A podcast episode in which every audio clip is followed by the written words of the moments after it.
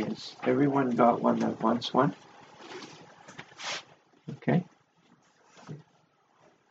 Anybody need uh, pencils or pens?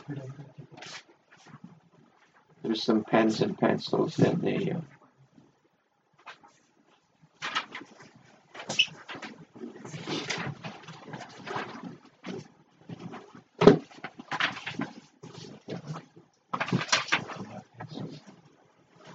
they're in there, Charlie, in the bottom drawer. Okay, good morning. Good morning. In light of what is happening today worldwide, I have decided to speak on the topic of God's impending judgments.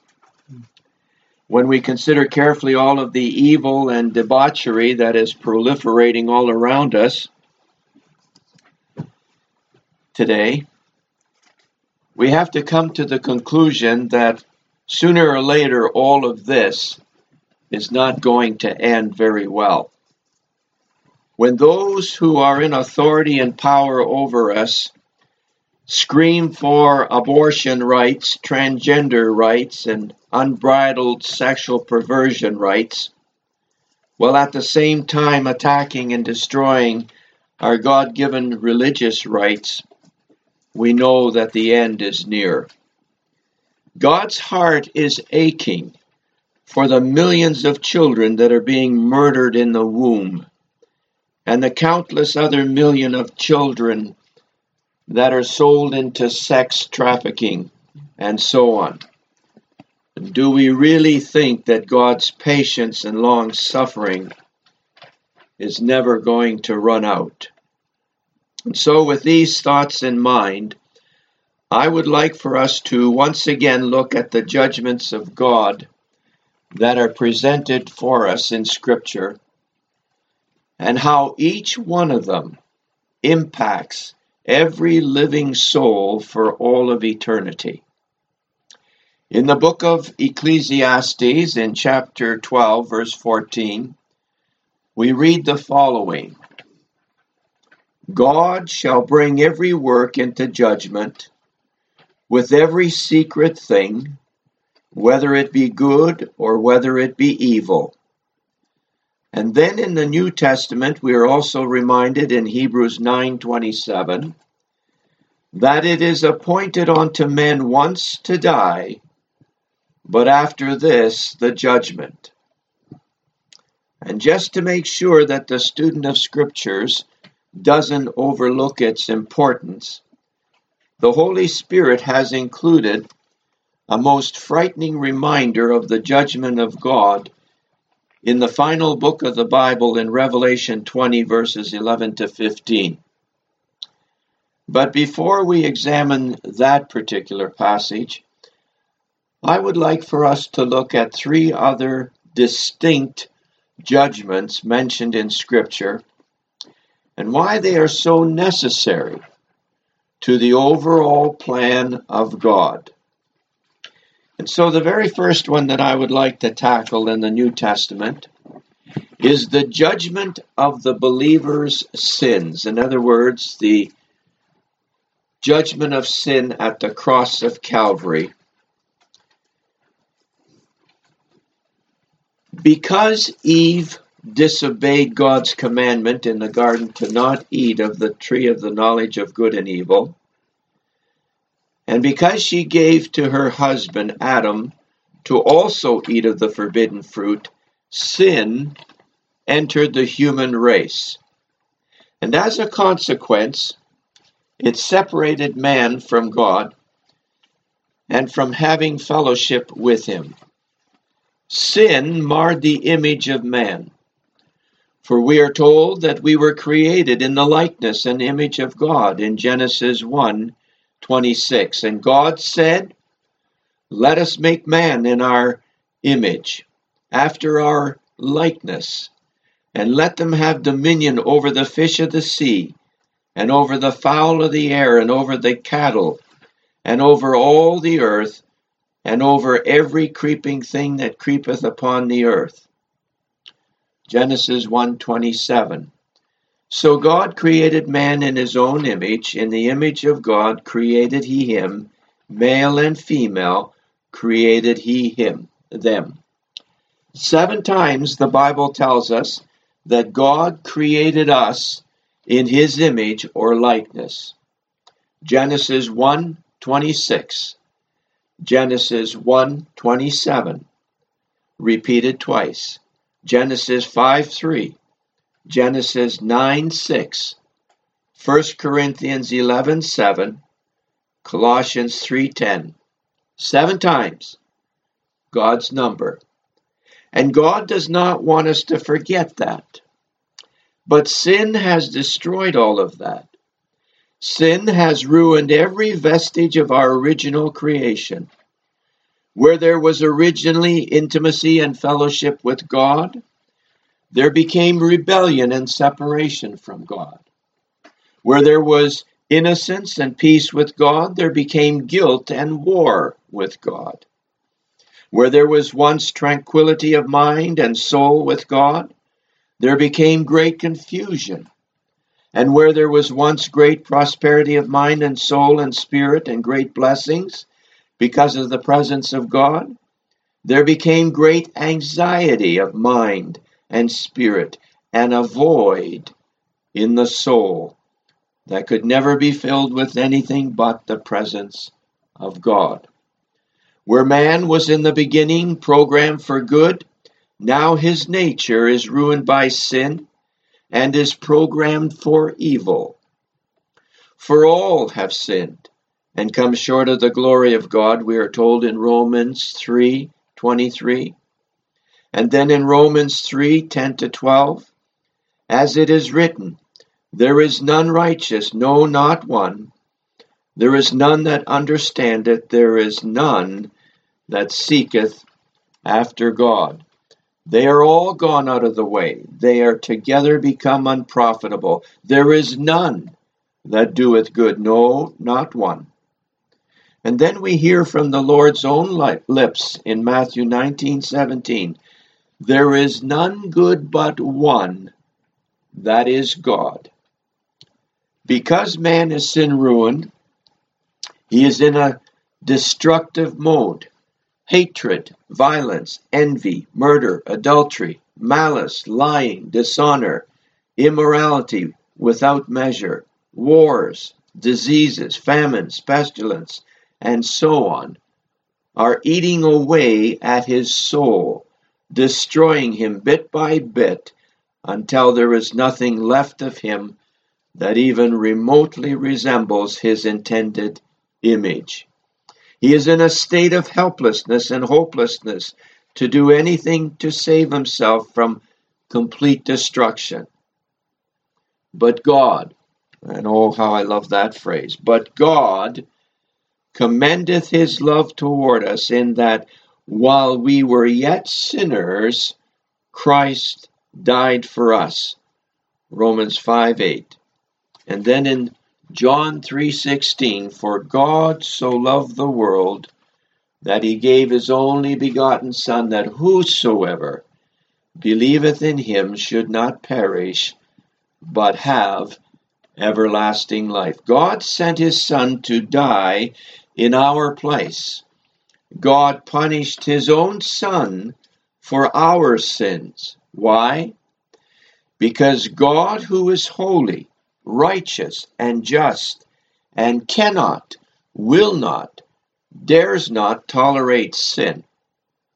And so God, by his mercy and grace, a long time ago declared that the wages of sin is death, and that the whole human race is declared guilty so that the whole human race might be pardoned, might be saved in the same manner and that is through the death of his Son, who shed his own perfect and sinless blood on the cross of Calvary as the just price for the penalty of all of our sins.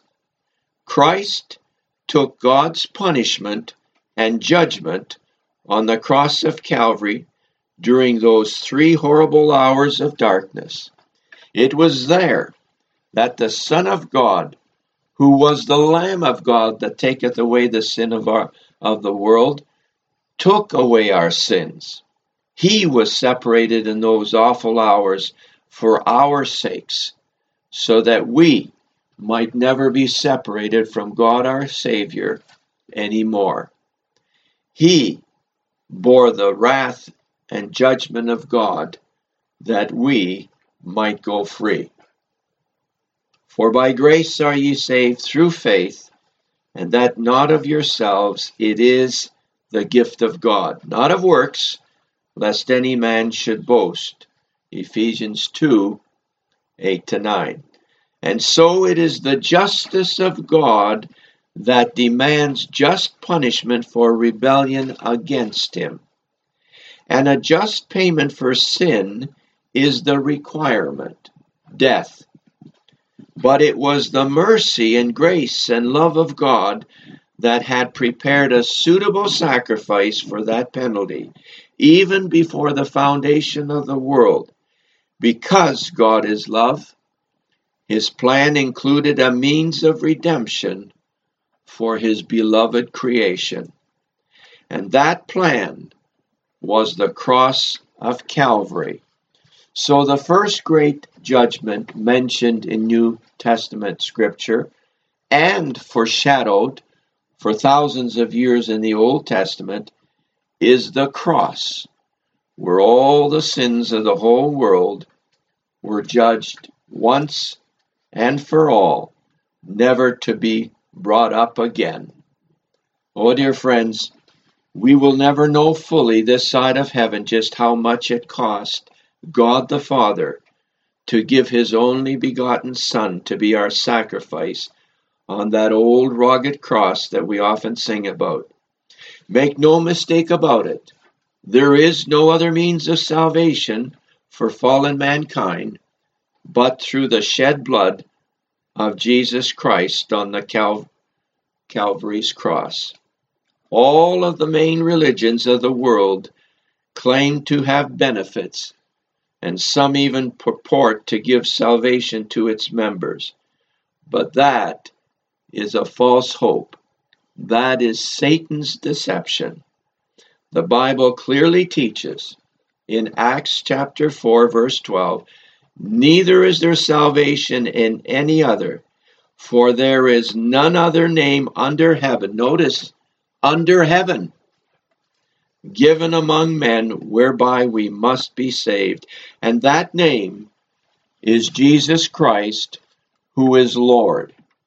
And one day we are told in Philippians 2, verses 9 to 11, that God hath highly exalted him and given him a name which is above every name, that at the name of Jesus there is a day coming when every knee should bow of things in heaven and things in earth and things under the earth, and that every tongue should confess that Jesus Christ is Lord to the glory of God the Father. Amen. So then, after the cross, there is no more sacrifice for sin. Either, dear friends, your sins have been completely paid for by the Lord Jesus Christ, and you, upon hearing the gospel of Christ, have trusted Him as your very own Savior, or you are still dead in trespasses and sin and headed to a Christless eternity. Please do not be deceived that God may accept you in some other way through some other false religion. For the Son of Man, the Lord Jesus himself made that perfectly clear in John 14 6 when he said to Thomas, Thomas, I am the way, the truth, and the life. No man cometh unto the Father, that is, unto God, but by me. Then the second judgment that I'd like to discuss this morning, and it's not in the chronological order. This is actually the third one that's mentioned in Scripture, but we're going to deal with this one next. It is found in 1 Corinthians 3 11 to 15. It's often called the Bema seat, or the Bema judgment seat, where only true believers must one day stand before Christ, that is, after the rapture, to give an account for their service for Him. Now, this is something that behooves all of us who are Christians, because this judgment will take place in heaven immediately after the rapture, but before Christ's physical return with the church to this earth. Here, all that was done in the name of Christ will be judged to see whether it was good or bad. We read in 2 Corinthians 5, verse 10, a solemn warning to all Christians. Paul writes, For we must all appear before the judgment seat of Christ, that every one may receive the things done in his body according to that he hath done, whether it be good or bad. Oh, dear friends, it's a wonderful thing to be saved to be a Christian, to be part of the body of Christ. But we must never forget that we were saved for a purpose. We were saved so that we could serve the one who saved us. We were never saved just so that we might enjoy life more fully, even though that is what so many teach today. We were saved so that we might now live unto Christ and be witnesses for him, not only by our verbal testimony in proclaiming the way of salvation, but by our very devotion to him in our hearts. Though many are saved, few ever give their hearts to the Savior. Few ever give him the rightful place in their lives. Few ever come to know him as the Apostle Paul did in Philippians 3 7 to 10, when he wrote, But what things were gained to me, those I counted loss for Christ, yea, doubtless, and I count all things but loss for the excellency of the knowledge of Christ Jesus my Lord, for whom I have suffered the loss of all things, and do count them but dung that I may win Christ, and be found in him, not having mine own righteousness, which is of the law, but that which is through the faith of Christ, hmm. the righteousness which is of God by faith, that I may know him, and the power of his resurrection, and the fellowship of his sufferings, being made conformable unto his death in 1 Corinthians 3, verses 11 to 17, the Apostle Paul goes to great lengths to explain this. For other foundation can no man lay than that is laid, which is Jesus Christ. Now, if any man build upon the foundation gold, silver, precious stones, wood, hay, stubble, every man's work shall be made manifest for the day shall declare it, because it shall be revealed by fire, and the fire shall try every man's work of what sort it is. If any man's work abide which he hath built thereupon, he shall receive a reward. If any man's work shall be burned, he shall suffer loss, but he himself shall be saved, yet so as by fire. Now, please listen very carefully to the next two verses, verses 16 and 17. Know ye not that ye are the temple of God, and that the Spirit of God dwelleth in you? If any man defile the temple of God, him shall God destroy. For the temple of God is holy, which temple ye are. Now, Paul begins by telling the Corinthian church that every man must take heed how he builds the church. Verse 10. In other words, they must be careful how they preach the word. They must preach the truth of God in the power of the Holy Spirit and not allow unbiblical worldly, or carnal things to come in to defile the work that the Spirit is doing. Unfortunately, today, it is becoming more and more prevalent in the churches that unconverted people are being brought into the churches, hurting and hindering the work of Christ. Our building up of the church through the Spirit of God must be scriptural. Our foundation is Christ, and we, as His servants, ought to be building a life, a character that will stand the test of what is coming in the future. Notice, please, in verse 13, we are told that every man's work will be tried by fire to see what sort it is. It is the character of our work that is important. The motives that lie behind our service that counts. All the secret reasons why we did or did not do such and such a thing will be revealed. There is a beautiful illustration of this from the Gospel of Mark in chapter 14, verses 3 to 9, where a woman with an alabaster box of ointment of spikenard, very costly, very precious, breaks it open and pours the ointment on our Lord's head in a symbolic gesture to anoint his body for the burying.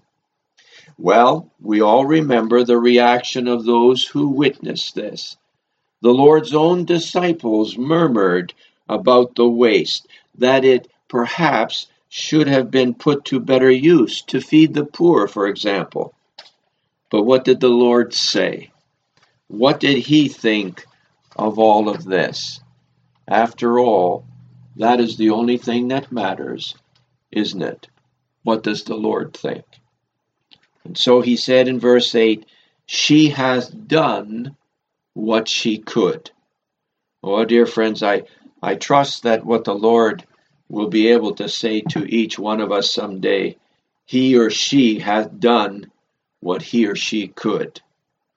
She hath done what she could. There is another illustration in Scripture that may serve to clarify the point as well. It's found in 1 Kings chapter 8 verse 18. We remember that one too, don't we? Of where King Solomon tells how his father David wanted to build a temple to the Lord, but God would not allow him to do so. Nevertheless, the Lord spoke these precious words to David as recorded for us in 1 Kings chapter 8 verse 18. Thou didst well that it was in thine heart. Oh, how these words should encourage our hearts. Perhaps there are some who have been confined to beds of sickness because of a, de- a debilitating disease, but in his or her weakness wrote letters of encouragement or continued to offer prayers of intercession on behalf of the unsaved and saved alike. If done for Christ, Christ will say, She hath done what she could. Perhaps there are some wives out there, or mothers, or husbands, or fathers, or sons, or daughters, who had to give up their dreams of serving Christ in the mission field or in a church pulpit because of their circumstances of caring for an aged mother or a sick father or providing for the needs of family because there is no one else to do it, take heart. The Lord knows the circumstances. To those who may think that they have missed the life and opportunity that they could have had because they looked after their loved ones instead, or the mothers who diligently cared for their children's, their husbands, their households, and did not seem to do anything exciting in the way of service for the Lord, take heart. To them the Lord will say, if it was done in faithful obedience to his word, thou didst well that it was in thine heart. But then we come to verses 16 and 17 in 1 Corinthians 3. If any man defile the temple of God, him shall God destroy. For the temple of God is holy, which temple are ye? Which temple ye are. Of whom is the Apostle Paul speaking here? I believe he is referring to those who are the enemies of God's truth, those who try to destroy Christ's church, those who seek to ruin the work of the Lord, men who from the outside creep in. Oh, dear friends, it is a frightening thing to think of what God will do to those who profess to be servants of Christ and ministers of the word, but despise this book, which we call the Bible, and deny every fundamental truth of Holy Scripture. But yet, because of money's sake, they get into the pulpits of even Orthodox churches, and instead of building up the church, they are destroying the temple of God. To them, the scripture says, If any man defile the temple of God, him shall God destroy. Now, before we leave this passage, I would like to also clarify a little misunderstanding often associated with this passage in verses 16 to 17. Some have taken this to mean the temple of the human body, and that if a Christian were to fall into some sinful habit that defiled this body, such as drinking, taking drugs, sexual sins, and so on, that God would destroy him or her.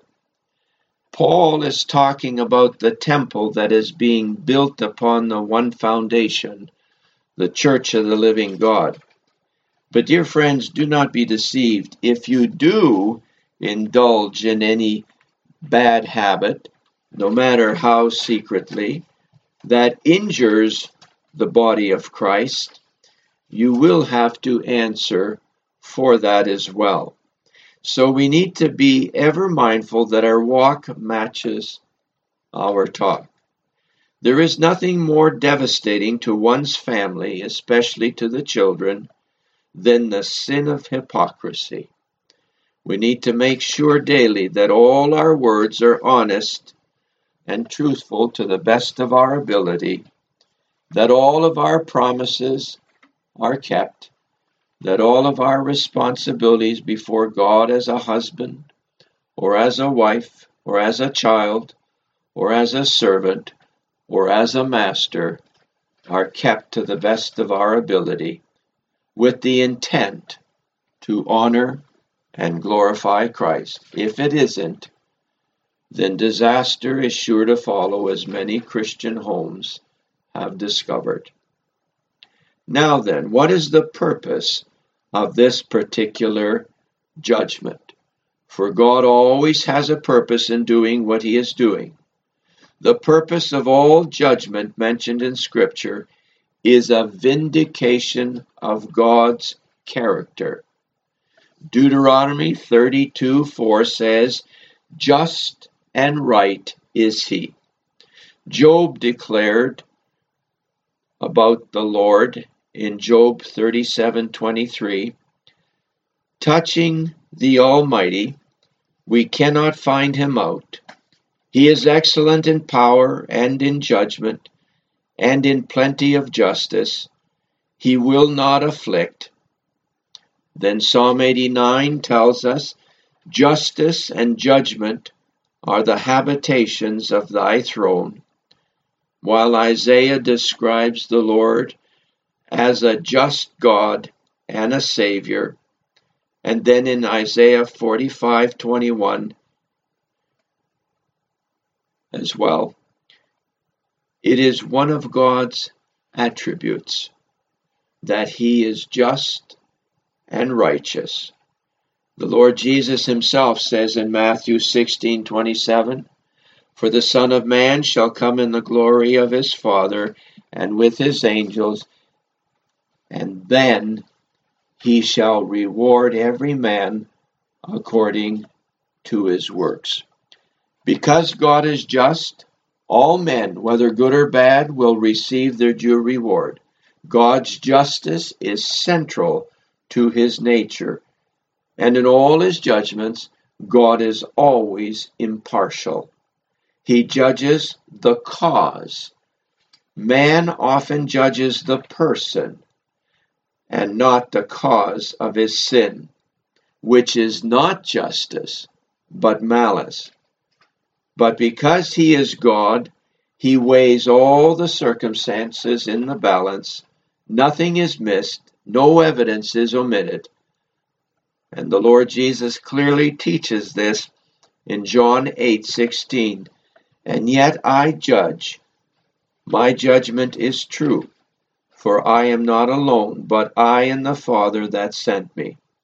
And then in Revelation 16:7 and Revelation 19, 2, twice, we are told, True and righteous are thy judgments.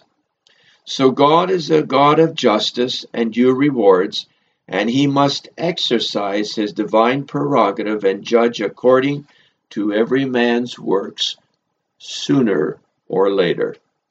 So at the judgment seat of Christ, after the rapture, all true born again Christians will be judged according to their service or good works. God will determine whether that service was built with gold, silver, or precious stones. If so, there will be reward. But if that service was built with wood, hay, and stubble, then there will be loss. One's salvation will never be an issue. Salvation has always been a free gift. No one can ever lose their salvation if they were genuinely saved in the first place, because it was always a gift of God. For by grace are ye saved through faith, and that not of yourselves, it is the gift of God, not of works, lest any man should boast. Ephesians 2 8 to 9. Oh, dear friends, where will you stand in all of this? Will you suffer loss when his fires of judgment try your works? How have you been building the church? Is it with gold, silver, and precious stones? Or is it with shoddy workmanship and faulty materials, with wood, hay, and stubble? Will you and will I stand ashamed before him that day when it is all over? Or will you and I be told, Well done, thou good and faithful servant. Matthew 25 23. Oh, I trust that it will all be the latter. And then, for our final look at a, another judgment, in our message this morning, and I apologize for the length, is mentioned in the New Testament scriptures, one that is often missed or ignored the judgment of self. Let's turn briefly to 1 Corinthians chapter 11, verses 27 to 32, and then we'll also look at 1 Peter 4:17 in connection with 1 Corinthians 11, 27 to 32. 1 Corinthians 11, 27 to 32. Wherefore, whosoever shall eat this bread and drink this cup of the Lord unworthily, shall be guilty of the body and the blood of the Lord. But let a man examine himself, and so let him eat of that bread and drink of that cup. For he that eateth and drinketh unworthily eateth and drinketh damnation to himself, not discerning the Lord's body. For this cause many are weak and sickly among you, and many sleep. For if we would judge ourselves, we should not be judged. But when we are judged, we are chastened of the Lord, that we should not be condemned with the world. And then in 1 Peter 4:17, for the time is come that judgment must begin at the house of God. And if it first begin with us, what shall the end be of them that obey not the gospel of God? We in the assemblies are greatly privileged and blessed to be able to weekly come together and break bread and remember fondly what the Lord has done for us on the cross of Calvary. But with that privilege also comes a very heavy responsibility to worship Him in truth and in spirit, and to not partake of the Lord's Supper unworthily. Please notice that the Apostle Paul mentions that word twice in this passage, verses 27 and 29. Now, the word is unworthily, not unworthy. Unworthily is an adverb, while unworthy is an adjective. If it were unworthy, none of us would be able to partake, because none of us would be worthy. There is only one who is worthy, and that is the Lord Jesus himself. But the word is unworthily, an adverb which describes how, in what manner, in an unworthy manner, in an unworthy behavior. If we come to the table of the Lord thinking about all sorts of nonsense, the weekend fun, the cook uh, the work or cooking uh, from the garden uh, that has to be done, the excitement of a sports game, uh, some future event, then when we partake of the bread and the cup, we are doing so in an unworthily manner. We are not thinking of the Savior of whom they are speaking about but rather just going through the motions. Or perhaps we have not prepared in the least for the Lord's table during the last few previous days. We have not spent time in the Word. We have not communed with Him in prayer, and as a result, we have nothing to offer Him. We sit motionless and empty.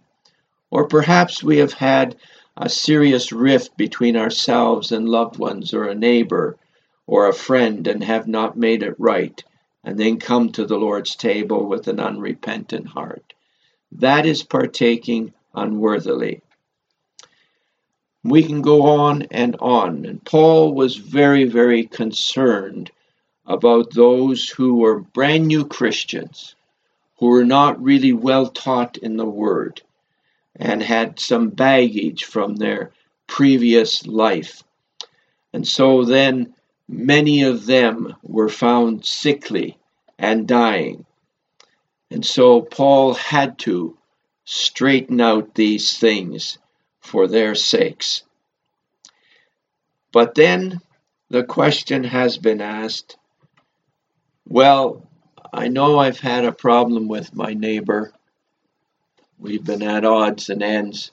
So do I absent myself from the Lord's table. Not if you are a Christian. You need to be there. We need to be there.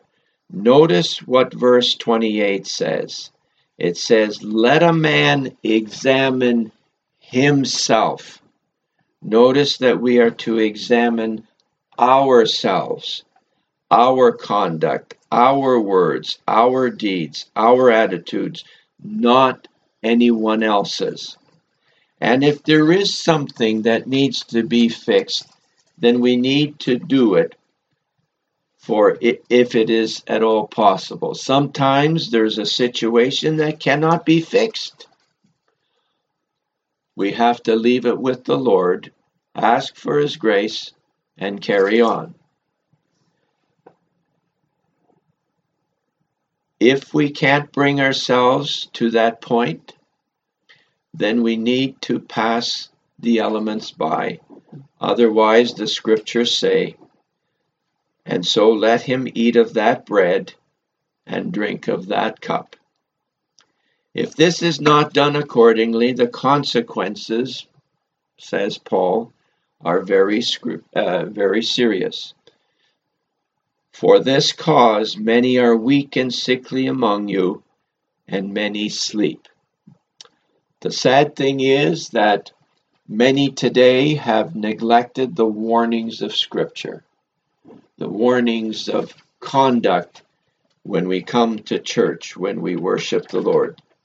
And sometimes sickness is one way which the Lord chastens his people. Many a young Christian may have gone many years without recognizing the Lord's authority over his or her life, and then sickness comes. And for many months, or maybe even years, that dear one has been laid aside. At first, one may ask, Why do I have to suffer like this? Instead of, Lord, what are you trying to teach me through all of this? At other times, perhaps Christians, even very mature ones, may be in a state of ill repute and in danger of completely ruining the testimony for Christ with no desire to repent from his or her sins. The Lord may take that Christian home through death. And so sometimes early death is an evidence of the Lord's discipline. Well, dear friends, do you see how serious a matter this is to take the things of Christ lightly? To ignore his warnings, to rebel against the one who paid such a tremendous price for our salvations. We, as followers of Christ, need to constantly evaluate how we live, how we worship, how we conduct ourselves, and if we are to be used of God to glorify the Savior. Again, I apologize for the length of our message, but as always, I must ask you this before I step down from this platform. Have all of your sins been judged on the cross of Calvary? Have you recognized your need of a Savior? And in response to that need, have you trusted Christ and Christ alone as your sin bearer based on his work and merits of Calvary's cross. So many today are still depending on their own good works. But if perchance you haven't or are not sure, won't you accept him now while there is still yet time? For God is a righteous God and cannot allow sin to go unjudged. Believe on the Lord Jesus Christ, and thou shalt be saved. Acts 16:31. Let's pray. Father, again we thank thee for thy divinely preserved word of God. And we must confess that this message was a very unpleasant one. We're not pleased when we hear messages on sin and judgment and damnation. But Lord, out of thy mercy and grace, thou hast included all of these warnings because thou carest for our souls, and thou dost not want a single soul to end up in a lost eternity. And so, Father, we thank thee for thy word, and we thank thee for all thy faithful servants who have, at the risk of their own lives and reputation, dared to testify for the Lord Jesus and to present the other side of the coin as well. That if they will not accept the love of God, they must accept the justice of God. We thank thee for this morning and bringing us all here safely and ask thee to now be pleased to part us with thy blessing. And if the Lord be not come, may it please thee once again to bring us together round his table next Lord's Day. For we ask it all in His name and for His glory. Amen.